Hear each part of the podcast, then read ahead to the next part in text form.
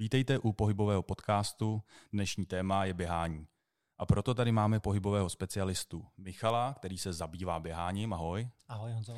Dále pohybového specialistu z Bindu. Ahoj. A celoživotního sportovce a jak sám o sobě říká rekreačního běžce Tomáše. Čau. Ahoj. Tak v první řadě by mě zajímalo vůbec seznámit se s Tomášem, jak často běháš, jaké vzdálenosti, jestli jsi měl nějaké problémy třeba. Tak eh, já mám běh hlavně jako doplňkový sport, protože eh, vrcholově hraju vodní polo a běhání je pro mě taková relaxace od té vody. Běhám dvakrát, dvakrát až třikrát týdně, asi 100-150 km měsíčně. Super. A nějaké problémy, třeba kolena, svaly, třeče? Tak já, když jsem začal běhat, tak jsem eh, si říkal, že čím delší krok udělám, tím to bude lepší, abych nemusel mít takovou kadenci. Ale asi po třech měsících mě začalo bolet koleno, strašná bolest, hmm. píchání v koleni.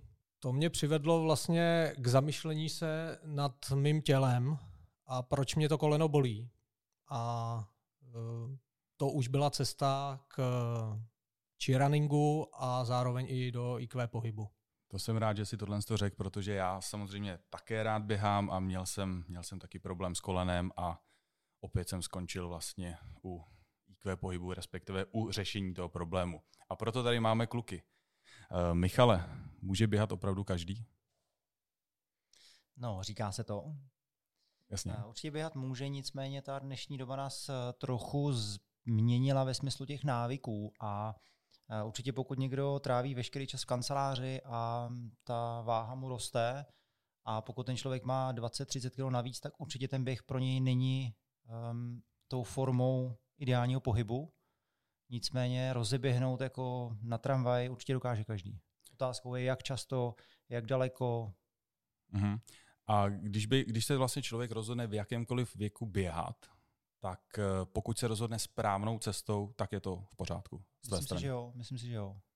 Ale hmm. otázka, jaký ty kroky udělá předtím, než vůbec začne běhat. Tak, k tomu, k tomu se určitě dostaneme. Zbindio, máš tomu něco jako na úvod vůbec jako běhání, jak to cítíš? No, já určitě souhlasím s Michalem, že k jakékoliv pohybové aktivitě je potřeba se nějakým způsobem dostat a, eh, jak říkal jeden můj známý, nepřepálit začátek. Jasně. Tome? Já bych tomu jenom dodal, že si myslím, že chodit může každý. Tak, tak, s tím souhlasím. Rychlá chůze to může asi dělat každý hned. Jo, jo, určitě. Super. A co teda udělat pro to, když chci začít běhat? A dobře, řekněme si, jsem, jsem třeba obézní, chci zhubnout a řeknu si, hej, všichni běhají, teď je to strašná móda, že jo, všichni si kupují drahé boty a chci zhubnout, tak začnu běhat. Tak jak vlastně začít vůbec, nebo co je ten úvod toho běhání pro toho člověka, který v životě neběhal, ať je řekněme obéznější, nebo není, nebo jo, jak, jak začít? Hmm. Ale myslím si, že v dnešní době na tom internetu je mnoho, mnoho rad a ne úplně všechny jsou správný. Ačkoliv všichni potom stáhnou, protože to je nejjednodušší cesta, prostě podívat se na internet a stáhnout si články a videa. Nicméně si myslím, že ty videa jsou natáčený formou, samozřejmě, aby upoutali ty lidi. A nikdo na videu nerozhýbá páne, hrudník, ty jako jemné niance tam samozřejmě nevidí a myslím si, že nejjednodušší cesta je navštívit eh, někoho z odborníků, kdo prostě běhá, aby mm, s tím tělem pracoval jako s celkem. Jo? Protože běhání samozřejmě spousta lidí bere jako pohyb, eh, že jsme dělali od malička a že vlastně běhat dokáže každý. Hmm. Jenomže, jak jsem to zmínil předtím, tak eh, pokud sedíme a máme jiný pohybový návyk, jiný stereotypy, tak je zapotřebí to změnit. A proto ideální cestou za mě je prostě někoho navštívit, popovídat si o tom, aby on se na mě podíval, eh, jak to moje tělo vypadá, jak se pohybuje. A to bych řekl, že je nejjednodušší cesta. Hmm, a teď bych se zeptal Tomáše, protože samozřejmě tohle mi dává smysl. Tome, ty když jsi začal, tak jsi začal přesně sám od sebe, bez nikoho a dospěl si stejně k někomu, abych to tak řekl. Přesně tak, přesně tak. Eh, jak jsem říkal na začátku, tak eh, mě vlastně k těm specialistům dohnala ta bolest který jsem zpětně jako velmi vděčný. Vlastně jsem vděčný svému kolenu, že mě Souhlasím. začalo bolet. Ano. Protože přesně jak říkal Michal, tak mě to donutilo zamyslet se nad tím, co dělám špatně a dostal jsem se, dostal jsem se do péče specialistů. Super. No a jelikož se bavíme o pohybovém aparátu, tak eh, když už teda se rozhodneme běhat, navštívíme i někoho, tak pojďme teda popsat ty první úkony před tím běháním, Jo, ať už se bavíme konkrétně teda o té věci toho běhání. Jeden z prvních úkonů by určitě měla být nějaká diagnostika toho pohybového aparátu. Jo, tak jak zmínil už Michal, tak dnešní způsob života je spíše sedavý. A i set je nějaký pohybový stereotyp, který vlastně dlouhodobě ovlivní to držení těla. A já to teď úplně zjednoduším. Eh, pokud budu velmi často sedět, budu mít sedavou práci, eh, pojedu autem do práce, sedím u jídla, tak já třeba z 16-17 hodin, který nespím, v tomto případě, tak já třeba 15-16 hodin vlastně prosedím. Hmm, pokud mám hmm. takovouhle práci a takhle vlastně funguju v tom denním režimu. No a to samozřejmě nechá na tom těle a zase zjednoduším, nějaký svaly zkrácenější, některý ochablejší a to tělo nebude fungovat eh, vlastně vyrovnaně. Jo, vzniknou tam nějaké takzvané disbalance. No a pokud já začnu rovnou běhat s těmito disbalancemi, tak eh, pro to tělo je v podstatě nejjednodušší to používat ty svaly, které jsou zkrácený nebo přetížení, je teď jedno, jak to nazveme, a ty ochablí, ty vlastně nemají zájem se do toho pohybu nějak přidávat. No a v tu chvíli eh, to bude mít velký vliv eh, vlastně na fungování v kloubních spojeních. No a je to cesta právě k tomu, že ty kloubní spojení pomalinku časem začnou být víc a víc vlastně přetížený. Jo, a ať už to jsou kyčle nebo kolena, co vy jste tady kluci zmínili, nebo to bude bederní páteř, nebo to budou kotníky, je to jedno. Jo. Jasně, tak to je stále vlastně se bavíme o tom takovým tom obecným a, a jak to funguje, ale když už jdeme běhat, tak pojďme si říct tu rozcvičku, pojďme to, jak se prostě prohýbáme, rozejbeme pánev, nebo co pro to udělat, protože myslím si, že to nakonec ty lidi zajímá, co to poslouchají. Určitě, já to ještě teda doplním, takže Doplň. po nějaké úvodní diagnostice, to, co jsem teď vlastně říkal, tak by mělo přijít nějaké cvičení, které bude v úzovkách nápravné a následně i nějaké vlastně přípravné pro tu rychlejší chůzi a pro ten běh. A zeptám se tebe, Tome, konkrétně, jak se v tuhle chvíli rozcvičuješ, jak dlouho to trvá, co rozhýbáváš, co ti pomáhá? Tak eh, já mám rozcvičku před běháním asi 7 minut, mi to zabere. Eh, vlastně eh, po té, co jsem byl u trenéra běhání, který mě tu rozcvičku naučil, pak mi ji poslal na videu, abych ji nezapomněl, tak uh, tu rozcvičku prostě já jedu a uh, vlastně už, uh, už ji mám zautomatizovanou, takže jakmile to tělo začne, začne, začne prostě pracovat v tomhle režimu, tak, tak prostě už se připravuje i mentálně, bych řekl, na tu, na tu následující činnost, což znamená běhání. Už jsi prostě zvyklý na to jsem na to zvyklý, jedu to přesně tak jako od začátku. A, prostě... a můžeme to popsat jak jako plus minus? Mě zajímalo, co na to řeknou tady kluci. Rozejbám kotníky. Kotníky. Kolena. kyčle. A rotační pohyby, nebo prostě rotační, prostě dopředu, dozadu? Rotační, rotační, rotační pohyby, žádný protahování. Protahování tak, tak. až po To běhání. je třeba zajímavá informace, že jo? protože plno lidí vidím, když začínají běhat, jak se protahují a tak. Michale, je to správně nebo není? Jak je to s protahováním nebo rozhýbat? Ale o protahování jako takovém by se dalo mluvit několik dní. Jo, jo. Jo, nicméně, když to formujeme do toho běhu, tak uh, ono není protahování jako protahování. Jo. Spousta lidí si představí protahování ve smyslu mm, chytnu paži, natáhnu ji, jo, přitáhnu uh, přednoží a protahu přední stranou tak. stehen. Taková ta klasika. Taková prostě, ta klasika. Uh, my si myslím, že jsme od toho ustoupili, od takové té úplné klasiky, my, když si představíme lidské tělo, jak sedí u stolu, jaké je nastavení ramen, pánve, tak eh, já vlastně musím udělat v rámci rozcvičky něco, abych ho napřímil. Jo, něco v podobě toho stretchingu. A my jsme se odklonili od pasivního stretchingu před výkonem a spíš eh, jdeme tou cestou dynamičtějšího stretchingu. A jak už předtím zmínil Zbyněk, tak eh, ty klouby jsou takový převodníky síly hmm. a proto pro nás je nejdůležitější, nejdůležitější segment pánve.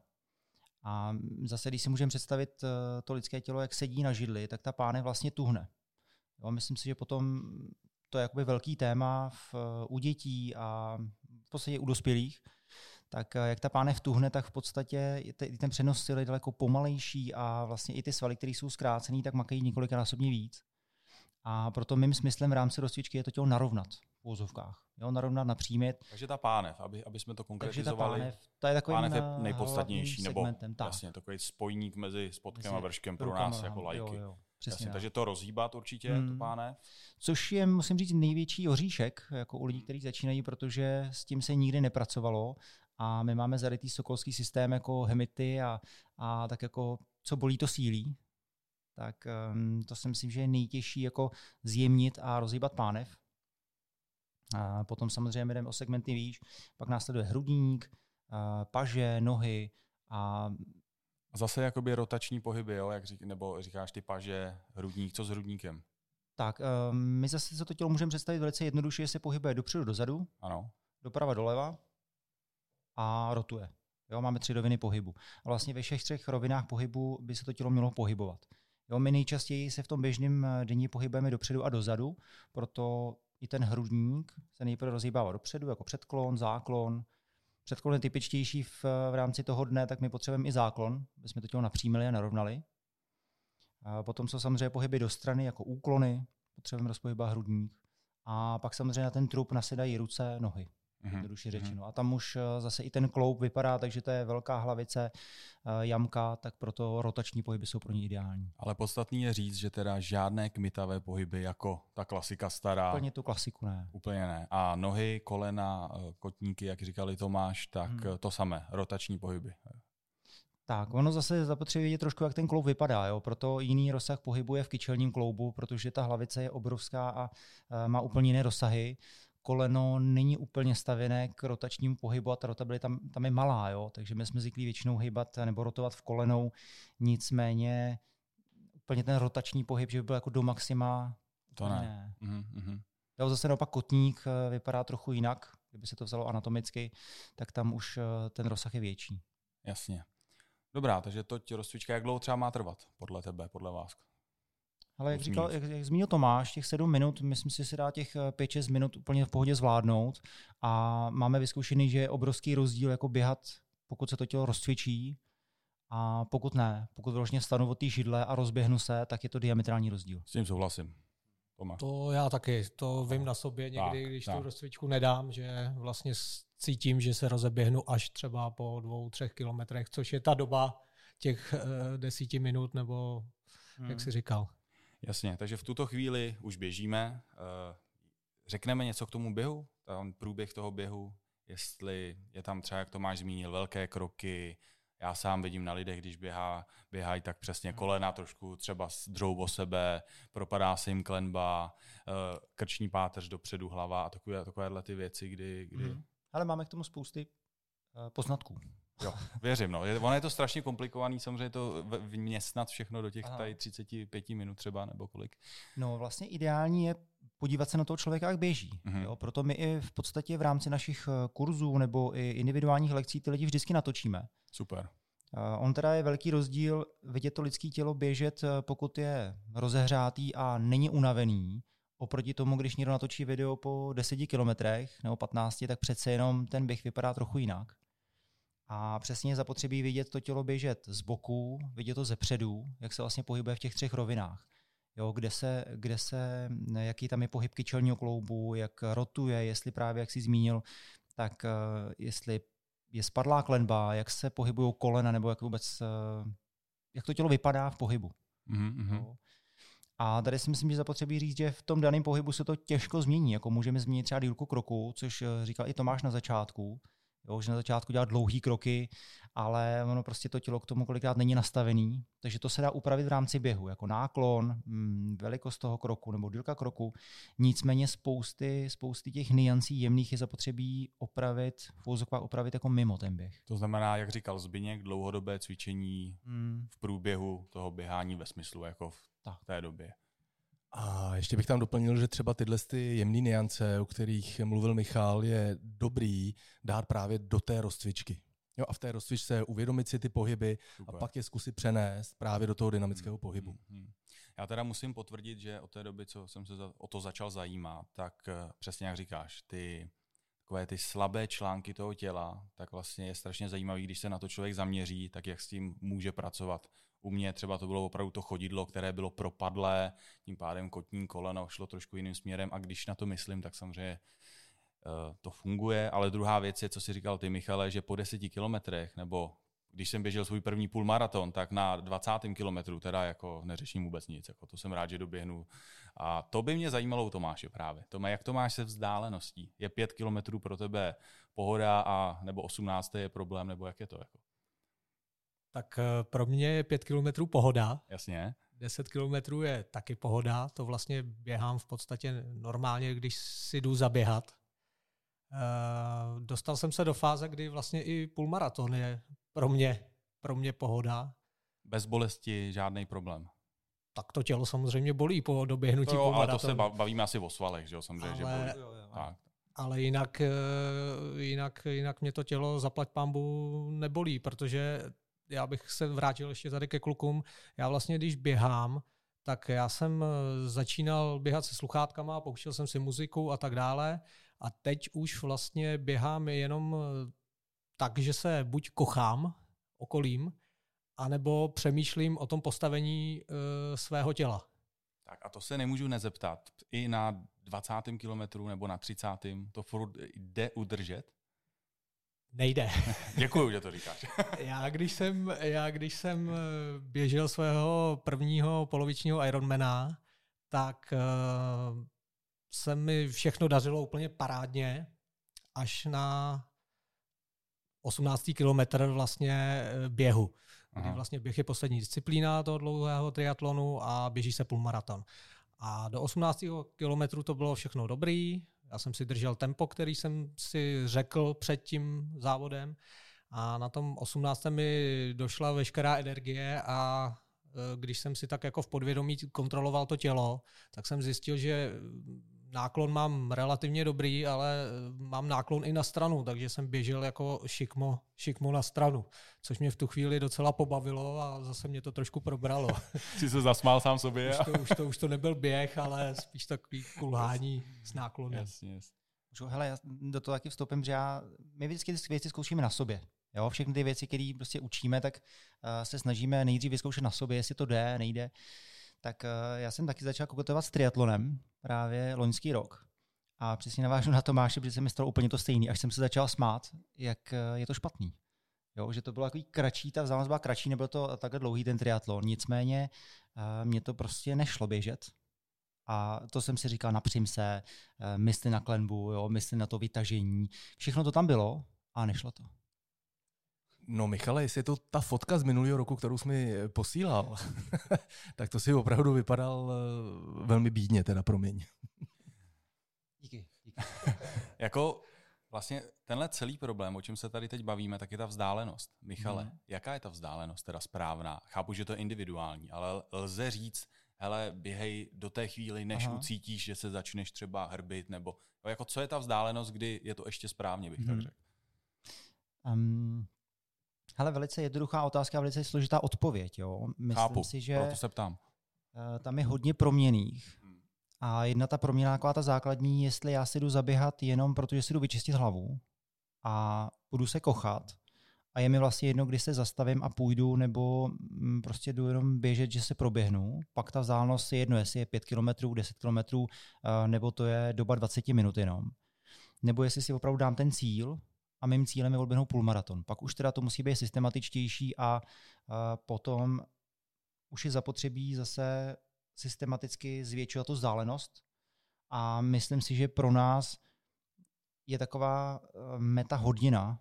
Hodina prostě je mezník, který všichni berou, že to je 60 minut, ale tam přece jako není důvod neběhat kratší dobu z začátku. Jo? Protože pokud někdo rozhodne běhat, tak eh, vyběhne a během té hodiny se velice rychle zničí. Mm-hmm. Ale není důvod prostě to zkrátit třeba na 20 minut a postupně to prodlužovat tu dobu, protože to tělo taky není nevyklý jako z ničeho z nuly najednou na maximum pracovat a hodina je opravdu dlouhá doba. Tak eh, postupně zvětšovat vzdálenost 20 eh, minut, další týden přidat 10 minut, další týden další 10 minut a vlastně zvětšovat tu náročnost a nechat to tělo přivyknout. Jako mně to dává smysl tohle. V podstatě jakákoliv eh, pohybová aktivita nebo fyzická aktivita je zdravá do té doby, dokud je vlastně dělaná správně technicky. Jasně. Jo, to je to, co to tělo vlastně neničí. A takže se shodneme na tom, že když někdo začne běhat, řekli jsme si rozcvička, pak běhá a dobře, když by věděl, jak správně držet to hmm. tělo, tak do té doby, dokud udrží to tělo, tak se mu běží, řekněme, pohodě, ale jakmile se začne křivit, to je třeba, když Tomáš tadyhle, chápu, po na desátý hodině závodu, jako, nebo kolikátá to byla hodina, 18. kilometr Ironmana. Asi šestá, šestá hodina. Šestá hodina Ironmana už asi v tu chvíli hmm. není úplně zdravá pro to tělo. Na druhou stranu to je jiná věc, protože to je výkon, to je, Je no, ta zase- medaile prostě. Zase Tomáš už, ehm, jak mluvil o tom, že tu hudbu dal pryč, tak to tělo vnímá trošku jinak. Jo? Super. Zase další takovou proměnou je bolest a ona ta bolest taky není jedna. Taky záleží, jestli mě to bolí ve smyslu toho, že to je tupá bolest nebo ostrá bolest eh, z pohledu toho pohybového aparátu, z pohledu toho, jestli já opravdu mě něco bolí, že nemůžu a vím, že je to správně, že rozdíl je, jestli já jsem zadejchaný a prostě mm, funím jak lokomotiva, tak mě ty svaly bolej, protože mě pálej. Pak jsou zakyselený. Ale pak je jiná bolest, když mě bolí koleno, jestli to koleno prostě bolí, že mě píchá, nebo to je tupá bolest. Takže a to si myslím, že nám taky chybí, jako taková ta historie, jako obecně, jako vnímat se, vnímat se víc, že bylo dlouho zakořeněný, že to, co bolí, tak to sílí, ale ono to není úplně vždycky pravdou. Že já si myslím, že můžeme jet v vozovkách na krev, opravdu, ale pokud to tělo funguje, pokud je prostě jako vyladěný, stejně jako s autama, pokud ten motor je vyladěný, tak já ho prostě můžu šťavit, co to jde a on to vydrží. Ale pokud tam je prostě nějaká odchylka v rámci kolen, kotníků, páteře, tak samozřejmě to tělo skončí daleko dřív. To je, přesně, to je přesně ono. Já když běžím, tak se mi někdy stane, že mě začne píchat kotník. A v tu chvíli já si jenom řeknu, jsem nastavený správně, dělám něco jinak, nerozcvičil jsem se nebo tak a většinou ta bolest po chvilce jako zase odezní, že to je jenom taková bolest, kdy to tělo trošku jako vzpírá tomu, tomu běhání a nechce se mu, nechce se mu hýbat, ale přesně jak říká Michal, já se snažím to tělo poslouchat a ty bolesti vlastně cítit. Uh, mě, to, mě to dává maximální smysl tohle z toho a myslím si, věřím, že i posluchačům z Bindio máš k tomu něco. Ne, ne, ne, ne, ne, to určitě takhle platí.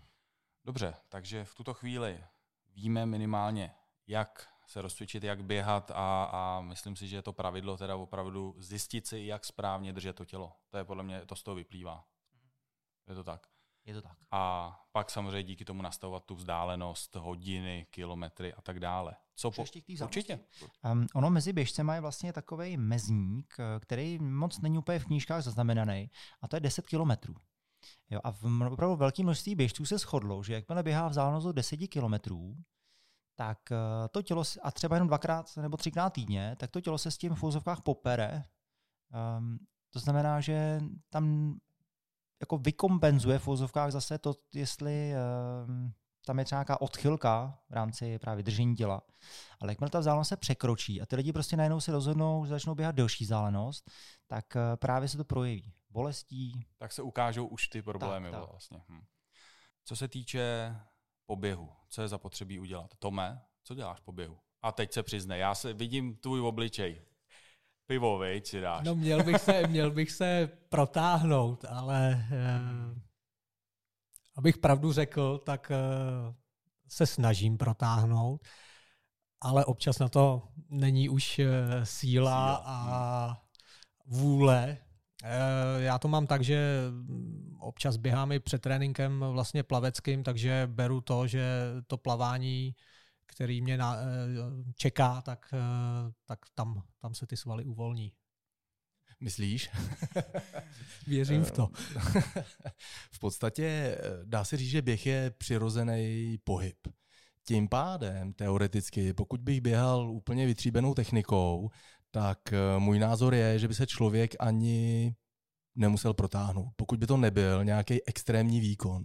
A pokud by to byla třeba ta vzdálenost, o který mluvil Michal, eh, do té hodiny, do těch deseti kilometrů. Ale já teda musím trochu oponovat. Přece i když běžím úplně správně, běžím hodinu, tak ty svaly jako napínám hodinu, prostě pracujou, tak chtějí pak protáhnout. Nebo ne? Eh, Pokud to bude nějaký větší výkon, tak máš pravdu, že je dobrý ty svaly pomoct tím s nějakou regenerací. Jo, ale co se týče držení těla, tak pokud ta technika bude vytříbená a ten běh nebude dlouhý, nebude to extrémní vzdálenost, tak eh, za mě ten stretching není úplně důležitý. Za mě taky, v případě, že poběžím po rovině. V případě, že běžím uh, outdoor v lese, kde třeba převážná část kopců je tam nerovný povrch, tak už je to taky rozdíl, protože ta noha pracuje přece jenom trochu jinak a zvedá se víc eh, nahoru, je tam jiný úhel v kyčelním kloubu a pak mě má tendenci to jako předklonit a já bych to na závěr třeba vykompenzoval jenom během do zádu nebo chůzí do zádu, tak pokud bych vložně nechtěl strečovat, tak aspoň tady to by mi pomohlo. Určitě, a nebo pokud by to byl nějaký větší výkon, tak ten stretching spíš zaměřit ne na to, že chci ty svaly maximálně natáhnout, co to půjde, ale spíše dostat zpátky do jejich správné délky. Tak mě osobně ten stretching pomůže v tom, že vlastně druhý den jsem schopný uh, zase buď jít běhat nebo, nebo jiný trénink dát. Určitě, určitě. No, protože když se ten sval vlastně v úhozovkách natáhne, nebo do, snažíme se ho dostat do té správné délky, tak eh, z toho stažení po tom běžeckém výkonu, kde je tam nahromaděno hodně krve, v těch svalech, tak vlastně ta krev má větší možnost se s těmi různými metabolity, které tam vznikly, vlastně odplavit z těch svalů. A ta regenerace může být o něco rychlejší. No, já bych tomu ještě dodal, že máme vyzkoušený v profesionálním sportu, že ten stretching nedáváme hnedka po výkonu, protože ty svaly jsou vlastně poměrně hodně naaktivovaný a to napětí je tak výrazný, že, ale říkám, to je možný v profesionálním sportu, kde se nedělá nic jiného, než se cvičí, jí a spí, tak ten stretching vlastně dát až třeba po dvou, třech hodinách. Hmm. Ale říkám, tam je ta možnost, že ty svaly jsou v takovém napětí, že mm, není šance je uvolnit, uvolnit, jako natáhnout. Takže tam je vždycky jenom tak jeden, dva cviky v rámci napříjmení, aby to tělo se narovnalo po tom výkonu, ať je to běžecký trénink nebo v posilovně trénink. A ten stretching jako takový je až o něco později. Ale zase v běžném fungování uznám, že to není možné. Jako. A pro rekreačního běžce, což předpokládám je většina třeba, tak eh, ten stretching asi trochu ano. Nebo nejsem si jistý, co mi z toho vyplývá. Ano. No. Nicméně není zapotřebí strečovat 10 minut, Aha. ale mít prostě pozici, dvě, tři pozice, které mě právě dostanou do toho napříjmení, Jasně. Eh, do té aktivace, do toho, že já běžím dopředu, tak prostě protahnu přední stranou stehen, eh, zadní stranou stehen. Hmm. Ale zase to není o tom, že bych tam zůstával dlouho v těch pozicích a hmm. Mně osobně teda, co samozřejmě jsem se tady naučil, tak, že si dám třeba 100 metrů pozadu chůzy, rychlejší chůzy pozadu. To je tak. super za mě. Že vlastně je to takový kontra k tomu, co jsem dělal hodinu předtím. Že? Takže tak. Aspoň tak. Výborně, blížíme se ke konci a mám tady několik otázek, rychlých otázek. Buďte připraveni. Uh, Michale Zbindio, chci zhubnout. Je běhání ideální cestou? Pokud na to mám připravený pohybový aparát, může být. Nicméně, pozor, eh, při běhu eh, se dostáváme do takzvané letové fáze a pokud je tam opravdu nadváha, tak ten pohyb teda za mě vhodný nebude. Za mě taky ne. A můžu už jako co bych třeba volil lepší cestu? No, no, pojď, pojď. pojď. Jo. Myslím si, že lepší cestou, ať to jako spousta lidí odsuzuje, tak eh, je třeba ta posilovna, uh-huh. kdy tam já mám šanci uhlídat eh, nastavení těla v rámci opory zad, eh, v rámci právě těch rozsahů a určitě by na ten začátek byla jednodušší, vozovka zase jednodušší, pokud eh, bude smysluplná, bude pod vedením, tak eh, začít to posilovnou a pak to překlenout toho běhu. A určitě v té posilovně bude nižší zatížení nosných kloubů. Jasně, takže dopracovat se k tomu běhání. Přesně tak. Výborně. Další otázka. Eh, je lepší běhat přes špičku nebo přes patu? Jsou to neustalé debaty na... Možná promiň, přeruším ano. tě. Tomáši. Já jsem, já jsem začal běhat přes patu, pak jsem se dostal k té špičce a skončil jsem na středu chodidla. Dost podobný jak já. Mě z toho pak bolela pata, tyjo, takže jsem skončil uprostřed. No. no, hele, já jsem zase to zkoušel na sobě, jo, taky. A zkoušel jsem běhat přes špičku. Ono totiž je zapotřebí zase vnímat eh, vzdálenost, rychlost toho běhu, ale dneska se to píše všude možně, běhejte přes špičku, je to rychlejší. A ono zase, pokud se tím někdo začne trošku zaobývat, tak přes špičku se opravdu běhá. Nicméně rychlostní technikou. A pokud já běhám sprinty, běhám je do 400 metrů, a proto i když si představíte tetry, jak jsou stavěný, tak ty hřeby jsou na začátku, jenom vlastně v té přední části. Ale maraton se po špičce těžko běhá. tak, tak. takže pan Bolt běhá po špičce a přes špičku a Tak, je to rychlejší. Maratonisti. A ona vlastně i ta technika vypadá trochu jinak, jo? protože tam je takový jakoby švihovější pohyb a vlastně udržet tu rychlost je možný právě maximálně těch 400 metrů, jako maximální rychlost. Takže to je úplně jiná vlastně věc. To, tak, takže ale to... určitě je zapotřebí jako o tom vědět, protože lidi mm. běhají třeba intervalový trénink, mm. nebo využívají mm. intervalový trénink, tak samozřejmě ta technika běhu je jiná, než když si půjdu zaběhat na 50 km. Jasně, 50 km teda střed nohy. Nebo lze to tak říct? No, on to Není. není možná úplně střed. Eh, On tam došlap na tu patu je. Jo, ona ta patní kost vlastně ze spoda je obloukovitá a vlastně je to, čím pomalejší běh, tak tím víc eh, se zapojí ta střední část té patní kosti. Jo, a ta patní kost se vlastně zhoupne na ten střed chodidla a pak je tam ten finální odraz od špičky. Mhm. No ale samozřejmě na tom videu to potom uh, vypadá, že ono zase záleží, jaký máme boty, uh, protože ta bota je To bude další téma, eh, boty pro sporty, pro chození, takže určitě hmm. poslouchejte podcasty. Eh, Chtěl jsi ještě něco dodat? Dodej, dodej Eh. klidně. A kolik mám času? K- kolik chceš. Ty máš času, kolik chceš. Ne, on ten rozdíl potom je i v rámci samozřejmě náklonu, jo. A ono, když eh, člověk, a právě z tohohle pohledu je důležité to natočit, jako vidět se, protože my máme nějakou pohybovou realitu, kterou máme v hlavě. Nicméně na tom videu to často vypadá úplně jinak. A dneska ta šance je, že dneska je to velice rychlé natočit se na telefon při lyžování, při plavání, při běhání a vidět to, vidět sám sebe. Mě jenom zajímalo, Tome, ty jsi viděl na videu? Viděl právě, když jsem eh, vlastně byl u toho běžeckého trenéra, Aha. Tak ten mě natočil, rozfázoval a řekl mi, na co si mám dát eh, pozor a co dělám dobře, co dělám Jasně. špatně. A bylo pro tebe něco překvapujícího, když jsi viděl najednou takhle zvenku? No tak v té době úplně všechno, protože to bylo, to bylo vlastně, když jsem začínal s tím běháním po vlastně problémech s tím kolenem, takže se dá říct, nebo já to beru jako svůj eh, začátek toho běhání. A myslíš, že když by tam nebyl ten trenér a jenom tě někdo natočil a ty jsi na to potom podíval, i tak by ti to pomohlo? No to určitě ne. Protože, proto- neviděl nějaký zásadní věci?